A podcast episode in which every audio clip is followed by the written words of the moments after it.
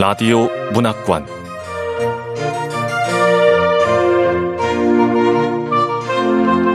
한국 단편 문학 특선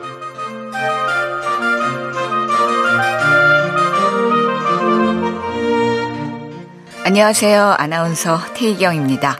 KBS 라디오 문학관 한국 단편 문학 특선 오늘 함께 하실 작품은 마윤재 작가의 강입니다. 마윤제 작가는 장편소설 검은 개들의 왕으로 제2회 문학동네 청소년 문학상 대상을 수상하면서 문단에 나왔습니다. 장편소설 바람을 만드는 사람, 8월의 태양, 소설집 라이프가드, 그리고 우리는 왜 책을 읽고 글을 쓰는가를 출간했습니다.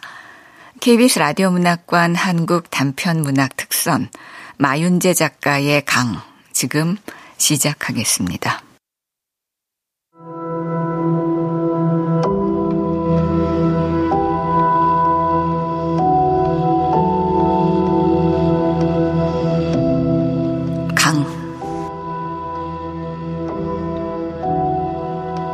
마윤재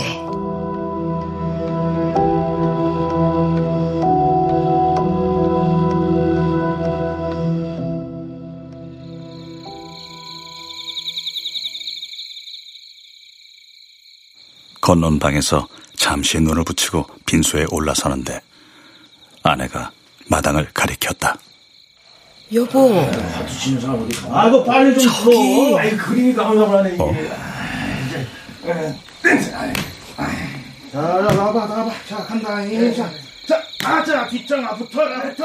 마당 한쪽에 머리가 허연 남자가 홀로 앉아 있었다. 나는 고개를 갸웃했다. 문상객들은 거의 다녀갔고 날이 밝으면 출상이었다.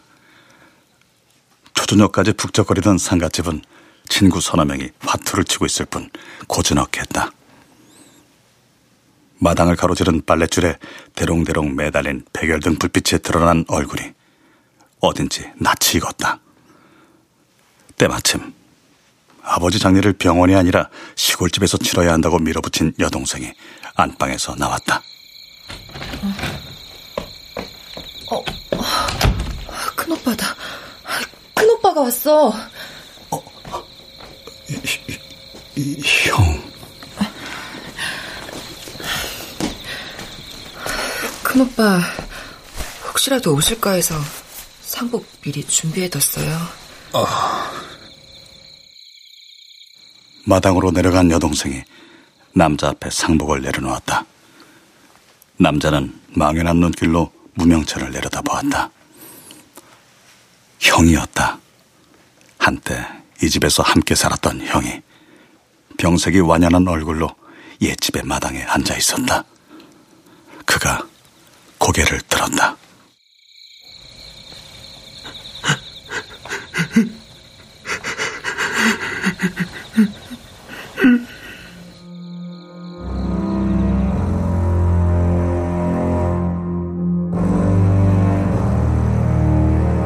어깨에서 무언가 꿈틀거렸다.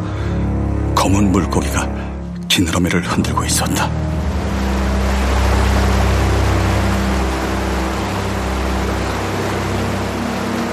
나는 아가미에서 오물 덩어리를 울컥울컥 쏟아내는 검은 물고기를 놀란 눈으로 바라보았다.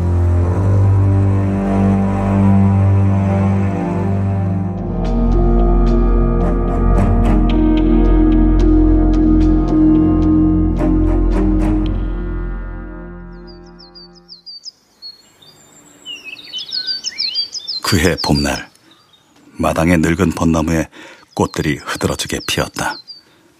산자락에서 바람이 불어오면 꽃잎이 눈송이처럼 점점이 강으로 날아갔다.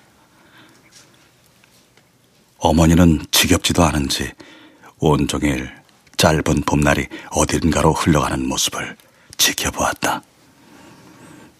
그 어머니가 돌아가시고 이때가 지났을 즈음이었다. 된마루에 앉아서 구벅구벅 졸고 있는데 갑자기 울음소리가 들렸다.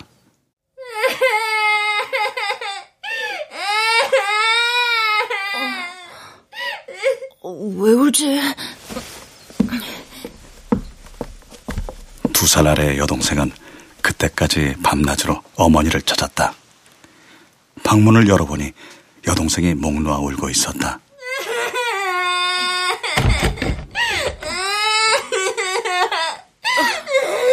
무슨 일이야? 동생의 커다란 눈에서 흘러내린 굵은 눈물이 빗물처럼 이불을 적시고 있었다. 나는 여동생이 읽고 있던 책을 펼쳤다. 계모가 공주를 학대하는 대목을 읽고 있었다. 너 콩쥐 파티 책 읽다 우는 거야? 공주가 너무 불쌍해. 아, 이건 만들어낸 얘기야. 간신히 울음을 그쳤지만 여동생의 두 눈엔 불안함이 강물처럼 출렁거렸다. 그건 며칠 전 아버지의 말 때문인 것 같았다. 새엄마가 올 거다. 아버지가 무심하게 말을 던진 이후 여동생은 대문 밖 작은 기척에도 깜짝깜짝 놀란다. 그런데 일주일이 지나도록 새엄마는 나타나지 않았다. 아버지도 별다른 말이 없었다. 하지만 언덕에 자리 잡은 시골집은 묵직한 돌을 얹어놓은 것처럼 자꾸만 아래로 가라앉았다.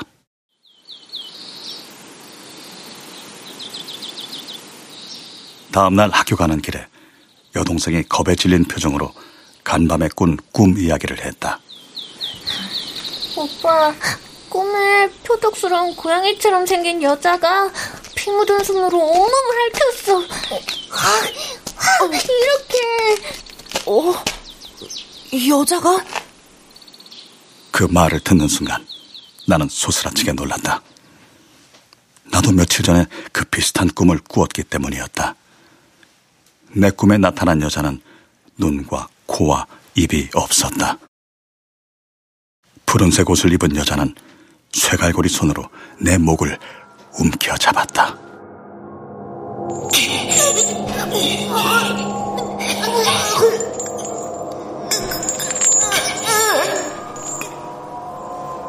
비명을 질렀는데 컥컥거리는 소리만 새어나왔다. 숨이 막혀 죽을 것 같았다. 바동거리다 눈을 번쩍 떴다.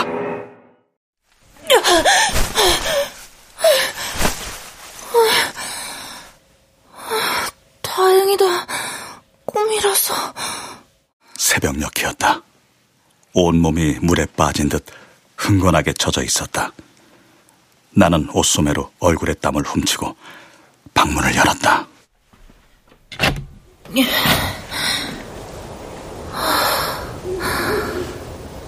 마당 한가득 달빛이 출렁거리고 있었다. 집안은 쥐죽은 듯 고요했다. 맨발로 마당에 내려섰다.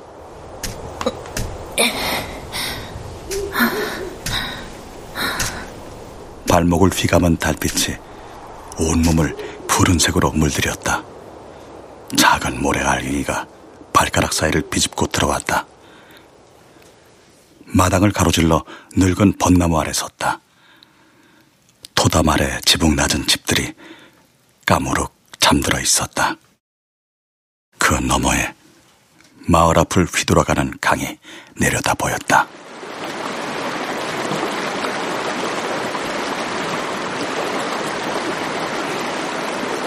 구불구불한 강줄기는 거대한 구렁이 같았다. 강 머리에서 작은 불빛이 반짝거렸다. 마을 어른들은 정체를 알 수 없는 불빛을 도깨비불이라고 했다. 불빛을 쫓아갔다가 물에 빠져 죽은 사람이 한둘이 아니라고 겁을 주었다. 하지만 나는 어른들의 말을 믿지 않았다. 알 수 없는 불빛이 도깨비불이라고 하는데 아니야. 구렁이가 눈을 깜빡이는 거지. 야, 말도 안 되는 소리 하지 마. 구렁이는 무슨? 구렁이가 눈 깜빡이는 게 불빛이라고? 참, 구렁이 담 넘어가는 소리 하고 있네. 말이 되는 소리를 해야지.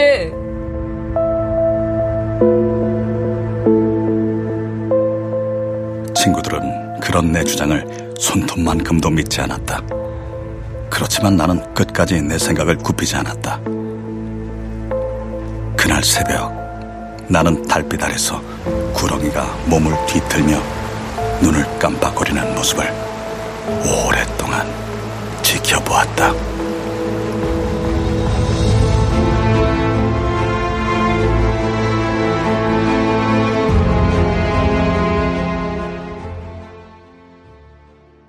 아버지는 마을에서 30분 정도 떨어진 시내 농협에서 근무했다.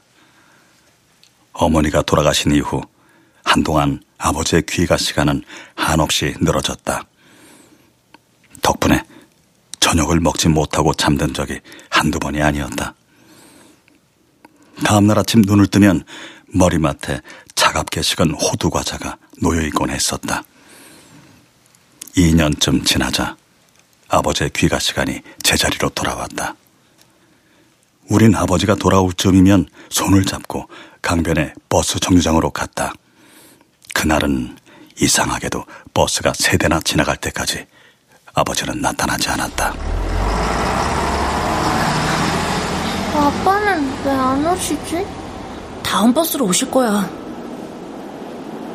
우린 손을 꼭 잡고 마을 사람들을 내려준 버스가 검은 연기를 토해내며 산 그림자 속으로 사라지는 모습을 지켜보았다.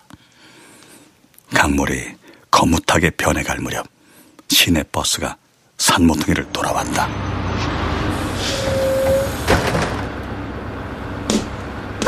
아빠 오신다! 내가 뭘 했어? 아버진 다음 버스로 온다 그랬잖아. 오빠,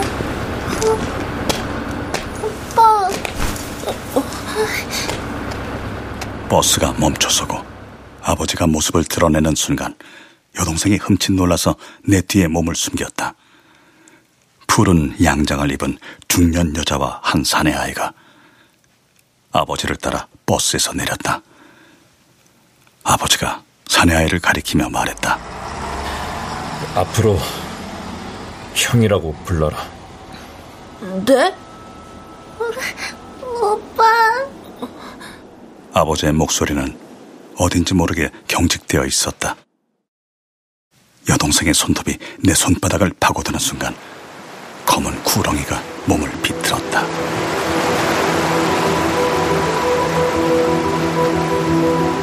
은빛의 비늘이 마지막 남은 잔광을 털어내듯 반짝거렸다. 나도 모르게 구렁이의 눈을 찾았다. 그러나 빛과 어둠의 경계가 흐릿하며 뭐가 뭔지 구분할 수 없었다. 물고기 한 마리가 수면으로 튀어 올랐다. 물고기에 불룩 튀어나온 눈이 이제 곧 한 가족이 될 우리를 빤히 쳐다보았다. 그때 눈과 코와 입이 없는 여자가 내게 종이봉투를 내밀었다. 받아. 호두 과자 냄새가 코를 찔렀다. 나는 종이 봉투를 받지 않고 아버지를 올려다보았다. 아버지의 무표정한 얼굴이 고장난 장난감처럼 끄덕거리고 있었다. 어쩔 수 없이 종이 봉투를 받아드는 내 손이 희미하게 떨렸다.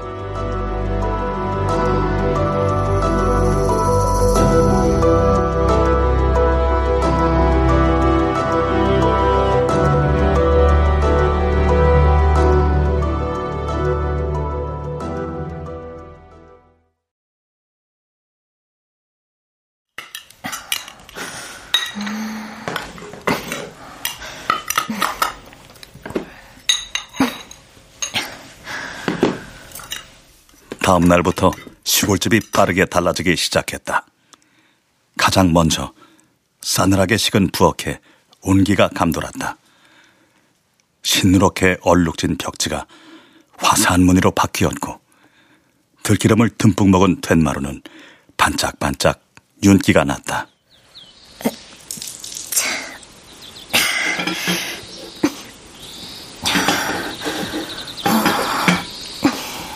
늘 먼지가 쌓여있던 장독들이 반질반질해졌고 늙은 벚나무가 휑하게 서 있는 마당 한쪽에 화단이 만들어졌다. 얼마 지나자 화단에는 채송화, 봉선화, 수국이 향기를 뿜어내며 피어났다. 벚나무 아래 도담 앞에 놓여있던 의자가 사라졌다. 몸이 아픈 어머니가 늘 앉아서 강을 내려다보던 의자였다. 대신 그곳에는 새로 만든 평상이 놓였다. 여름날 저녁이면 새엄마는 평상에 저녁 식사를 차렸다. 자, 고등어가 잘 구워졌네.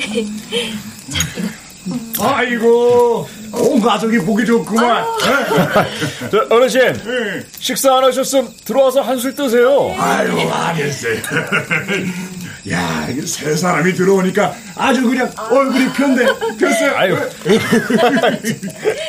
모기불이 타닥타닥 타오르는 마당에서 우린 김이 모락모락 나는 고등어의 하얀 살점을 뜯어먹었다. 마을 사람들은 그런 우리를 보고 부러워했다. 지난 몇 년 동안 돌덩어리처럼 굳어있던 아버지의 얼굴에서 웃음이 떠나질 않았다. 누가 봐도 우린 단란하고 화목한 가족이었다. 그러나 나와 여동생은 불안감을 떨쳐낼 수 없었다. 오빠, 나 무서워. 늑대가 우리를 잡아먹으면 어떡해? 늑대는 우리가 마음을 놓을 때 자신의 모습을 드러내는 거야. 그러니까 긴장을 늦추면 안 돼. 따라서 긴장을 늦출 수 없었던 나는 늘 새엄마의 동향에 촉각을 곤두세웠다. 그런 어느 날 전혀 예상치 못한 일이 발생했다. 아, 아, 가려워. 아, 가려워 죽겠어.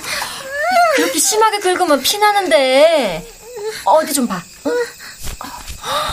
머니다. 아유, 아토피가 심하네.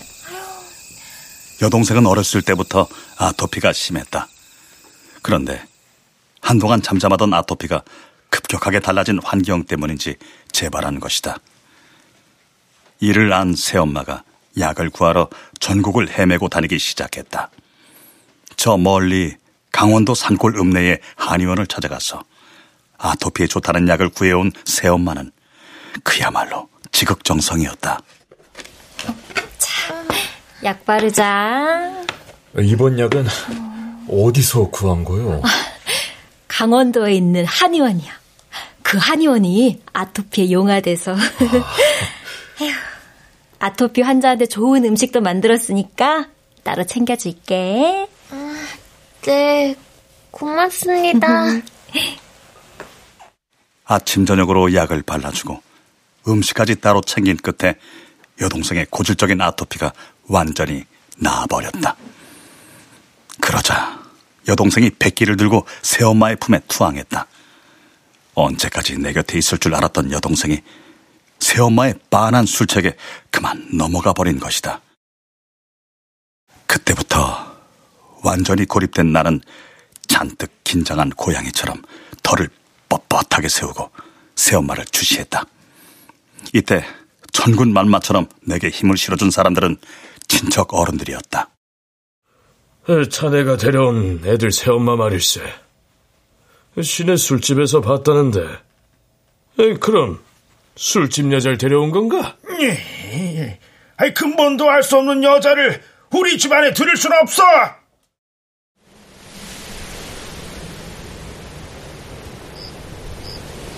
그해 가을 집안일에 매달리던 새엄마가 밖으로 움직이기 시작했다.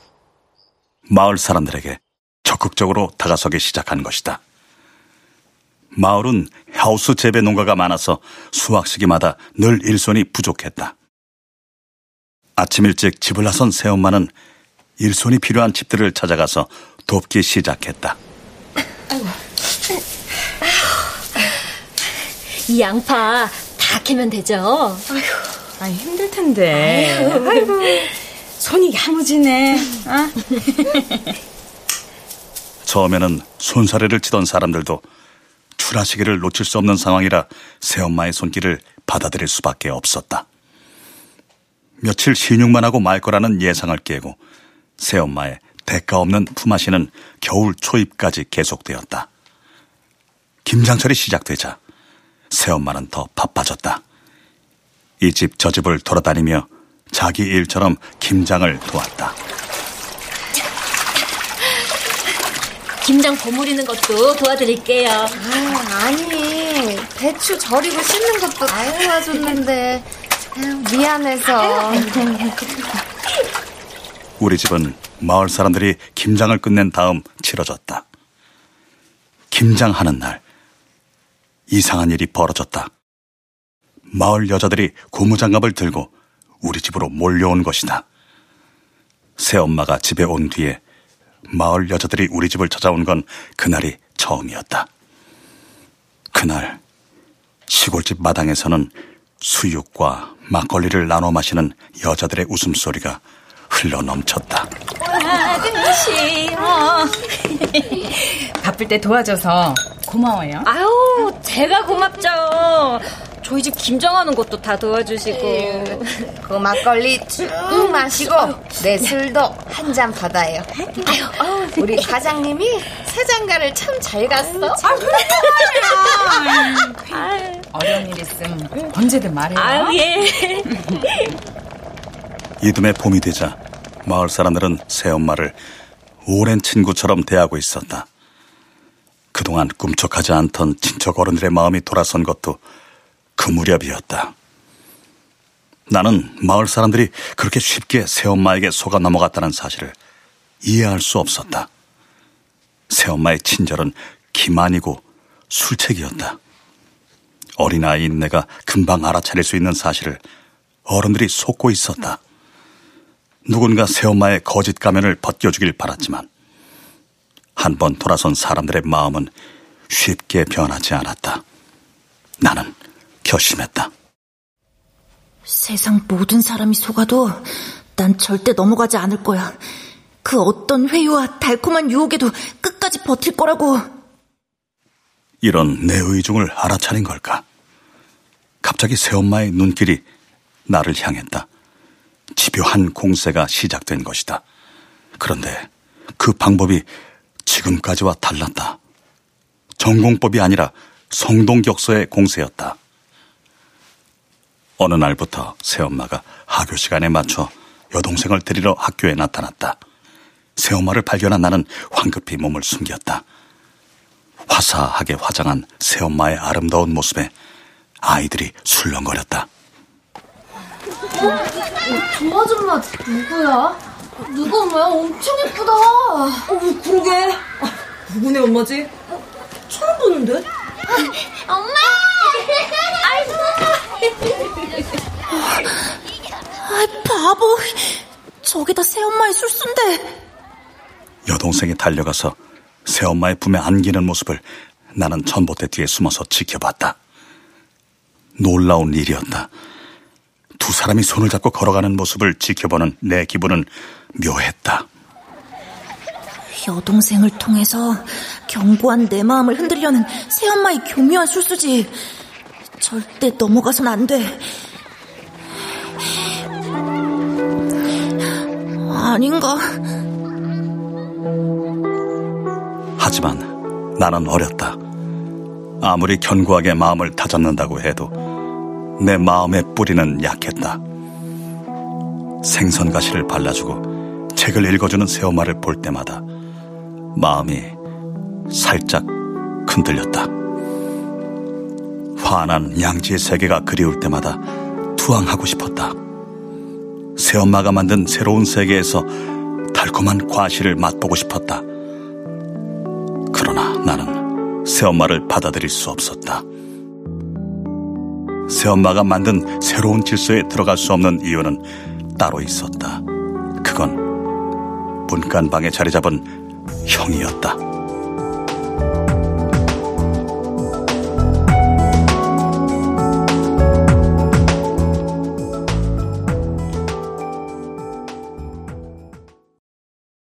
형은 한 집에 살면서도 얼굴 보기가 힘들었다.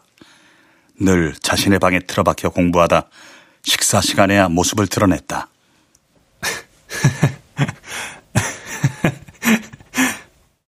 그는 언제나 모호한 웃음을 짓고 있어 좀처럼 속내를 알 수 없었다. 하지만 나는 그 웃음의 의미를 알고 있었다. 내가 새엄마를 대할 때의 웃음과 같았기 때문이었다. 어느 날 우연히 형의 방에 들어갔다. 방은 깨끗했다. 어, 이게 뭐지? 육군 사관생도 모집? 책상 뒷벽에 깃발 아래 육군 사관생도가 칼을 들고 있는 모집 포스터가 붙어 있었다. 그때 나는 형이 육사를 목표로 공부하고 있다는 사실을 알았다. 그날 저녁, 형이 투덜거리며 인상을 썼다.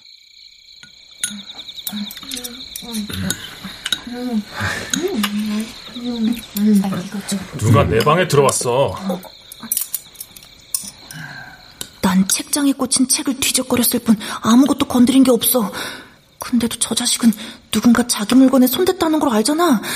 하여튼 뭔가 무서운 놈이라니까. 난 우리 모두 진정한 가족이 되었으면 좋겠다. 아버지는 아무것도 모르면서 그 말을 듣는 순간 뜨거운 감자를 삼킨 것 같았다. 물에 뜬 기름처럼 겉도는 나를 염두에 두고 한 말이었다. 어쩌면 새엄마에게 더 노력해달라는 무언의 요구일 수도 있었다. 사실 새엄마는 잘못한 게 없었다. 최선을 다했지만 내가 그 마음을 받아들이지 않은 것이다. 그래서인지 새엄마는 억울한 표정을 지었다. 그것도 잠시.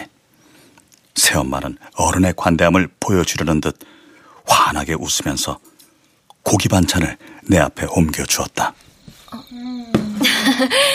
자, 많이 먹어. 예.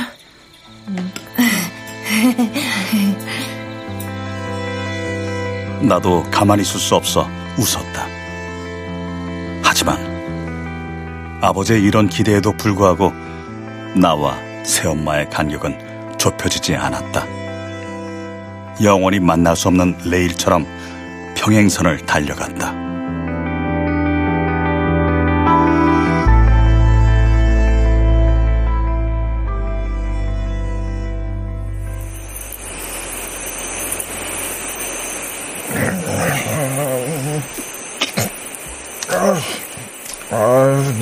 내 안주는 어디 있는 거야? 아. 마을에 황씨라는 사람이 있었다. 황씨가 유명한 건 독특한 술버릇 때문이었다. 그는 아침에 눈을 뜨고부터 잠들기 전까지 쉬지 않고 술을 마셨는데 그 안주가 특별했다. 살아있는 청개구리였다.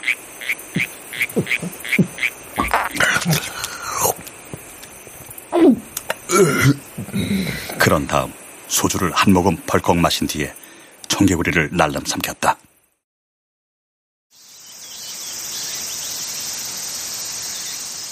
어느 여름날 오후 황 씨가 우리 집 마당으로 불쑥 들어왔다.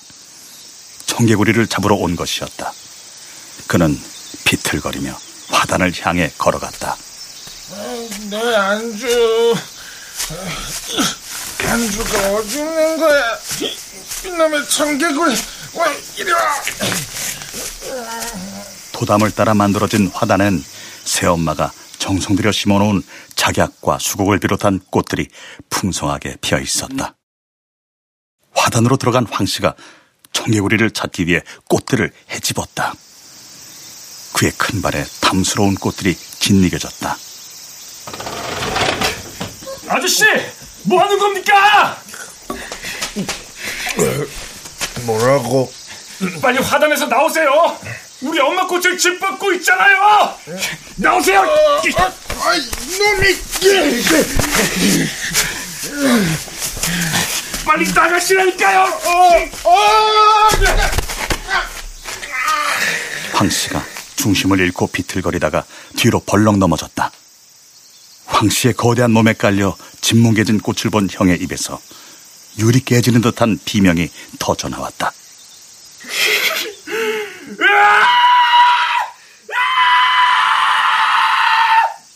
그 끔찍한 비명은 옆집 아저씨가 맨발로 달려와서 황 씨를 일으켜 세우고 데려갈 때까지 계속되었다. 이윽고 황 씨가 떠난 마당은 괴괴한 침묵에 휩싸였다. 그때까지 망연한 모습으로 서 있던 형이 창고로 걸어갔다. 호미를 찾아 들고 돌아온 그는 침울한 표정으로 짓밟힌 화단을 정리하기 시작했다.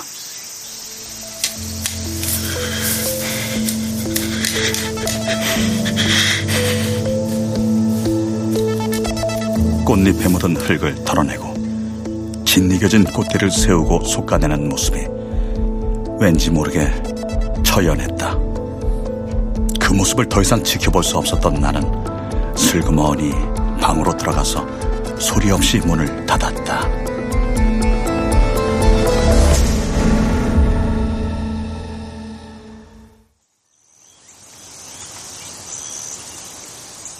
며칠 뒤 곤충 채집 숙제를 하기 위해 마을 뒤편에 있는 숲으로 갔다.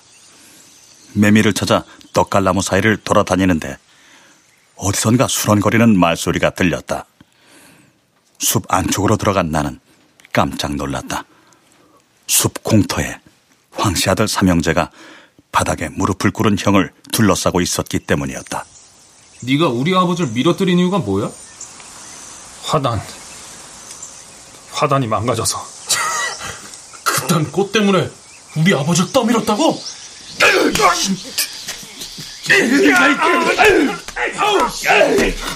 삼형제가 달려들어 형을 마구 짓밟기 시작했다. 한순간 바닥을 뒹굴던 형과 눈이 마주쳤다. 형의 눈빛이 도와달라고 간절하게 호소하고 있었다. 제발, 나 좀 도와줘. 제발. 나는 망설였다. 손을 내밀 것인지, 매미를 잡으러 갈 것인지 결정해야 했다. 나는 후자를 선택했다. 몇 발자국을 걸었을까? 등 뒤에서 울음소리가 터져 나왔다. 온몸을 쥐어짜는 듯한 오열이었다.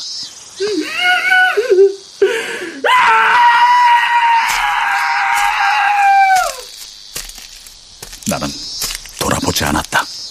오직 매미 울음소리에만 귀를 기울였다. 그날 저녁, 병상에서 저녁을 먹고 있을 때 형이 마당으로 들어섰다. 형의 처참한 몰골을 본 식구들이 깜짝 놀랐다. 병상 앞으로 걸어온 형이 밥그릇에 코를 박고 있는 나를 손가락으로 가리키며 말했다.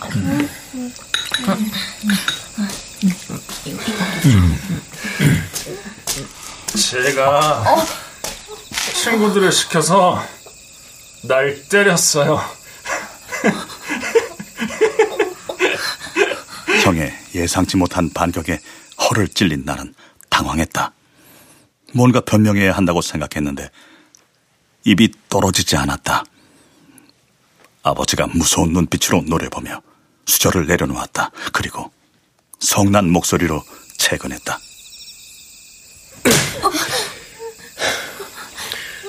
어떻게 된 건지 말해봐! 어, 그게 숲으로 들어갔을 땐 이미 모든 상황이 끝나 있었어요.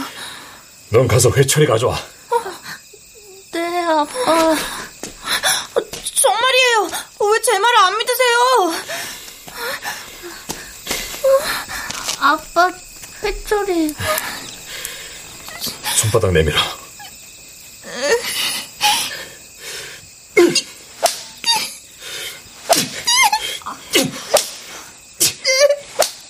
낭창낭창한 쌀이나무 가지가 내 손바닥 위에서 춤을 추었다. 나는 온몸을 비틀면서 고통을 견뎌야 했다. 손바닥이 벌겋게 부풀었을 때 형과 눈이 마주쳤다. 그가 희미한 미소를 머금고 있었다. 쌀이나무가 부러졌다. 아버지가 두 번째 회초리를 들자 새엄마가 내 앞을 가로막았다. 나는 놀란 눈으로 새엄마를 바라보았다. 그만하세요. 왜 애는 때리고 그래요? 많이 아팠지? 뒤이어 더 놀라운 일이 벌어졌다. 아버지가 든 회초리를 빼앗아 꺾어버린 새엄마가 나를 끌어안은 것이다. 새엄마의 향긋한 채취가 후각을 자극했다. 이 모습을 본 형의 낯빛이 흑빛으로 변했다. 새엄마가 망연한 표정으로 서 있는 형을 돌아보며 서리빨 같은 목소리로 말했다. 넌 사내 자식이 부끄러운 줄 알아야지!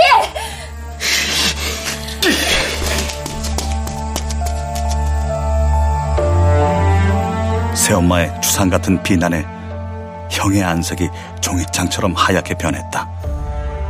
나를 무서운 눈빛으로 쏘아보던 형이 돌아서서 문간방을 향해 뛰어갔다. 우리는 중단한 식사를 이어갔다. 참으로 이상한 건 저녁상을 물릴 때까지 아무도 형을 언급하지 않았다는 사실이었다. 솔직히 나는 새엄마의 도련한 행동을 의심했다. 치밀하게 계산된 행동이라고 생각한 것이다.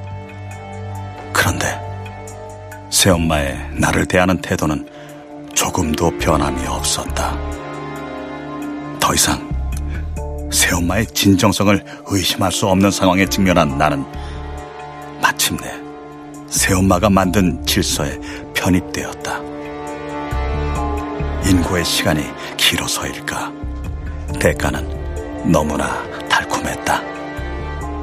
여동생이 샘을 낼 정도로 새엄마와 나는 친밀해졌다. 그런 나와 달리 형은 쌀독의 돌멩이처럼 겉돌았다.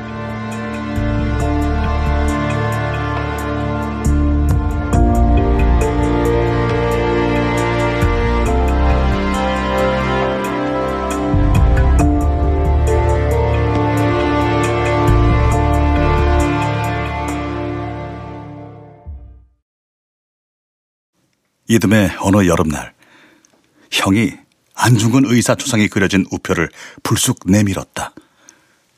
그 무렵 나는 새 우표가 발매되는 날이면 우체국 앞에서 줄을 설 정도로 우표 수집에 푹 빠져 있었다.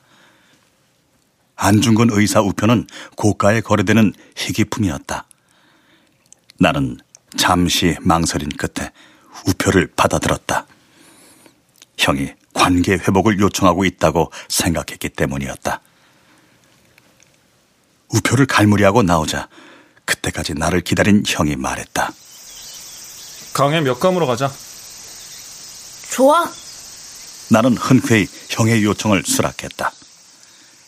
우린 나란히 집을 나섰다. 강둑에 올라설 때까지 형은 아무런 말이 없었다. 마을에서 멀어질수록 강의 물빛이 진해졌다.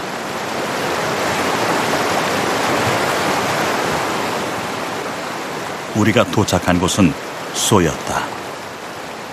상류에서 내려온 물줄기가 불룩 튀어나온 암벽을 휘돌아가서 물이 깊었다. 몇 년에 한 번 익사자가 나와서 담이 약한 아이들은 얼씬거리질 못하는 곳이었다. 여기서? 그래. 왜? 싫어? 아니, 이 정도 가지고 괜찮아. 근데 뭐 하자고? 건너편 암벽까지 먼저 갔다 오기. 어때? 좋아.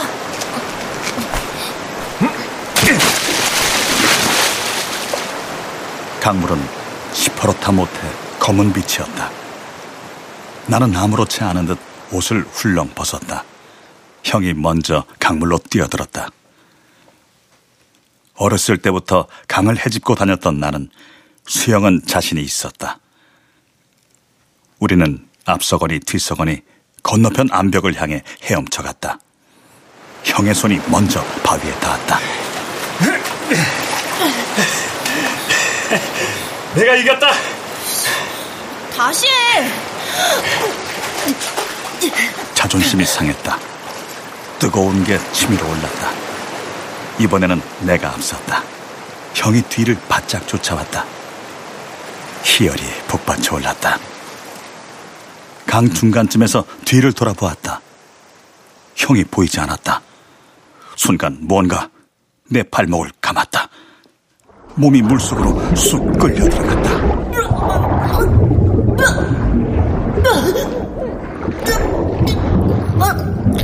난 사력을 다해 발버둥 쳤다. 그러나 몸이 계속 아래로 끌려 내려갔다.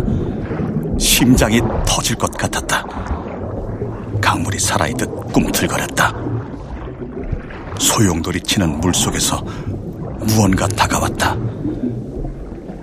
검은 물고기의 아가미에서 시커먼 오물이 울컥울컥 뿜어져 나오고 있었다.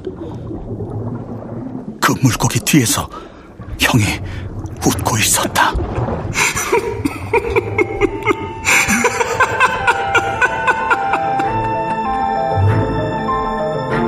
눈을 뜨자 병원 응급실이었다.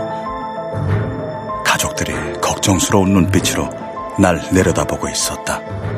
그러나 형은 없었다. 내 이마를 어루만지는 새엄마의 손이 한겨울 강물처럼 차고 섬뜩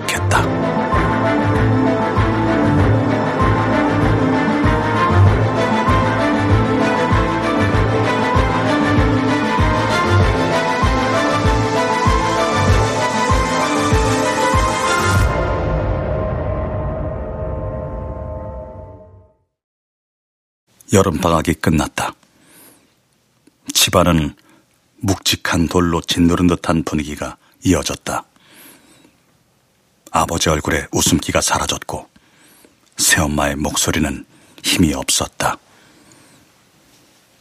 문간방에 틀어박힌 형은 식사 시간에도 나타나지 않았다. 새엄마가 따로 식사를 챙겨주는 모양이었다. 여동생이 어그러진 분위기를 돌리기 위해 안간힘을 다했지만 역부족이었다. 그해 겨울 새엄마에게 폐암 말기 진단이 내려졌다. 어느 날 학교를 마친 뒤에 새엄마가 입원한 병원을 찾아갔다. 병실 문을 열려는데 형의 목소리가 들려왔다. 엄마가 모든 걸 망쳤어! 병실을 박차고 뛰어나온 형이 복도를 달려나갔다. 이듬해 여름이 오기 전에 새엄마가 세상을 떠났다. 장례가 끝나고 며칠 뒤 문간방을 열어본 여동생이 소리쳤다. 큰오빠가 사라졌어요! 방이 텅 비어 있었다.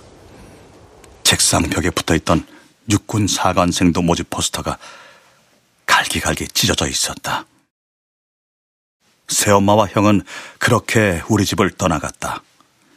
그리고 형에 관한 기억은 나의 뇌리에서 빠르게 잊히어갔다. 새엄마와 형이 호적에 등재되지 못했다는 사실을 알게 된 것은 대학에 입학해서였다.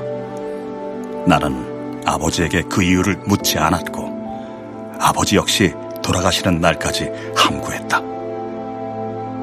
그렇게 우리 곁을 떠나간 형이 서른다섯 해 만에 시골집으로 돌아와서 내 앞에 앉아 있었다.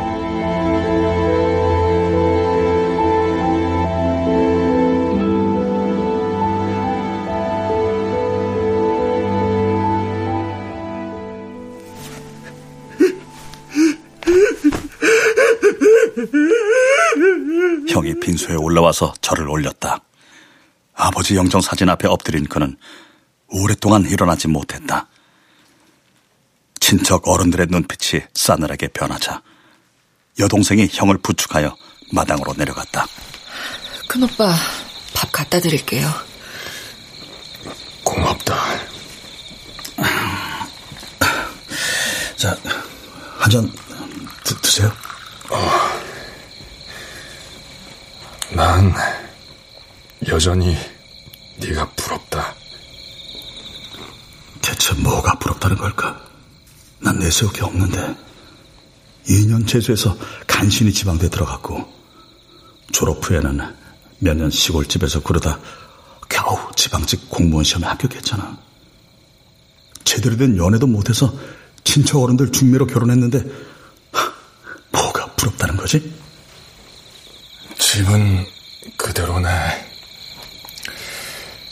화단이 저기 있었는데.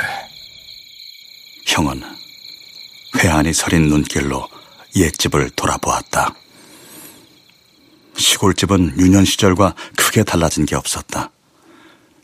형의 시선이 오랫동안 예전 화단이 있던 자리에 머물렀다. 여동생이 나를 찾는 소리가 들려왔다.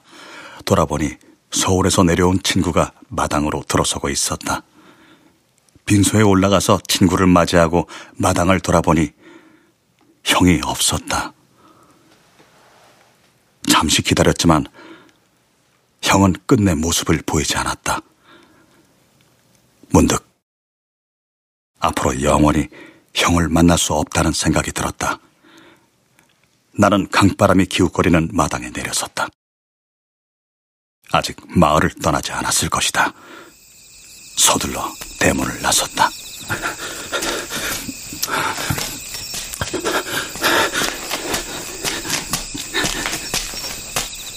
시골집들은 깊이 잠들어 있었다. 당산나무 주변을 돌아봤으나 형은 없었다. 교회를 지나자 다리가 나타났다. 강물 소리를 듣는 순간 걸음을 멈추었다.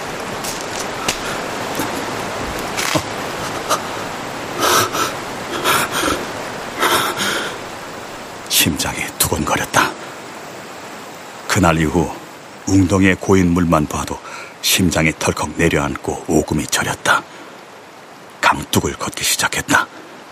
식은 땀이 축축하게 배어나왔다. 무릎에 힘이 빠진 탓에 다리가 휘청거렸다. 구렁이가 몸을 들자 달빛이 산산이 흩어졌다. 마침내 수 앞에 도착했다. 달빛에 의지하여 강둑을 내려갔다.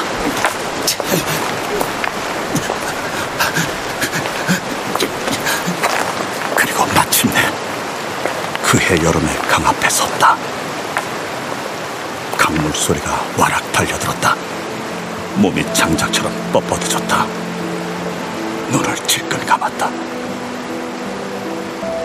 귓전을 울리던 강물 소리가 서서히 가라앉았다. 그제야 눈을 뜨고 주위를 돌아보았다. 형은 없었다.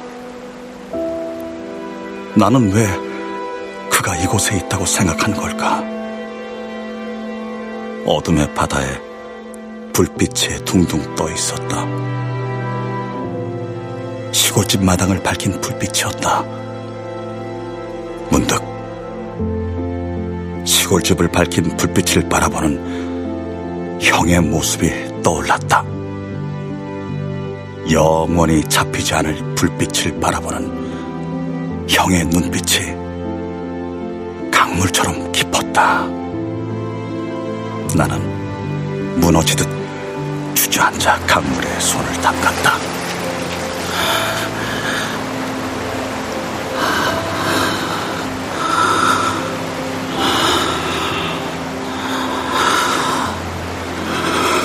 강물이 손을 타고 올라왔다.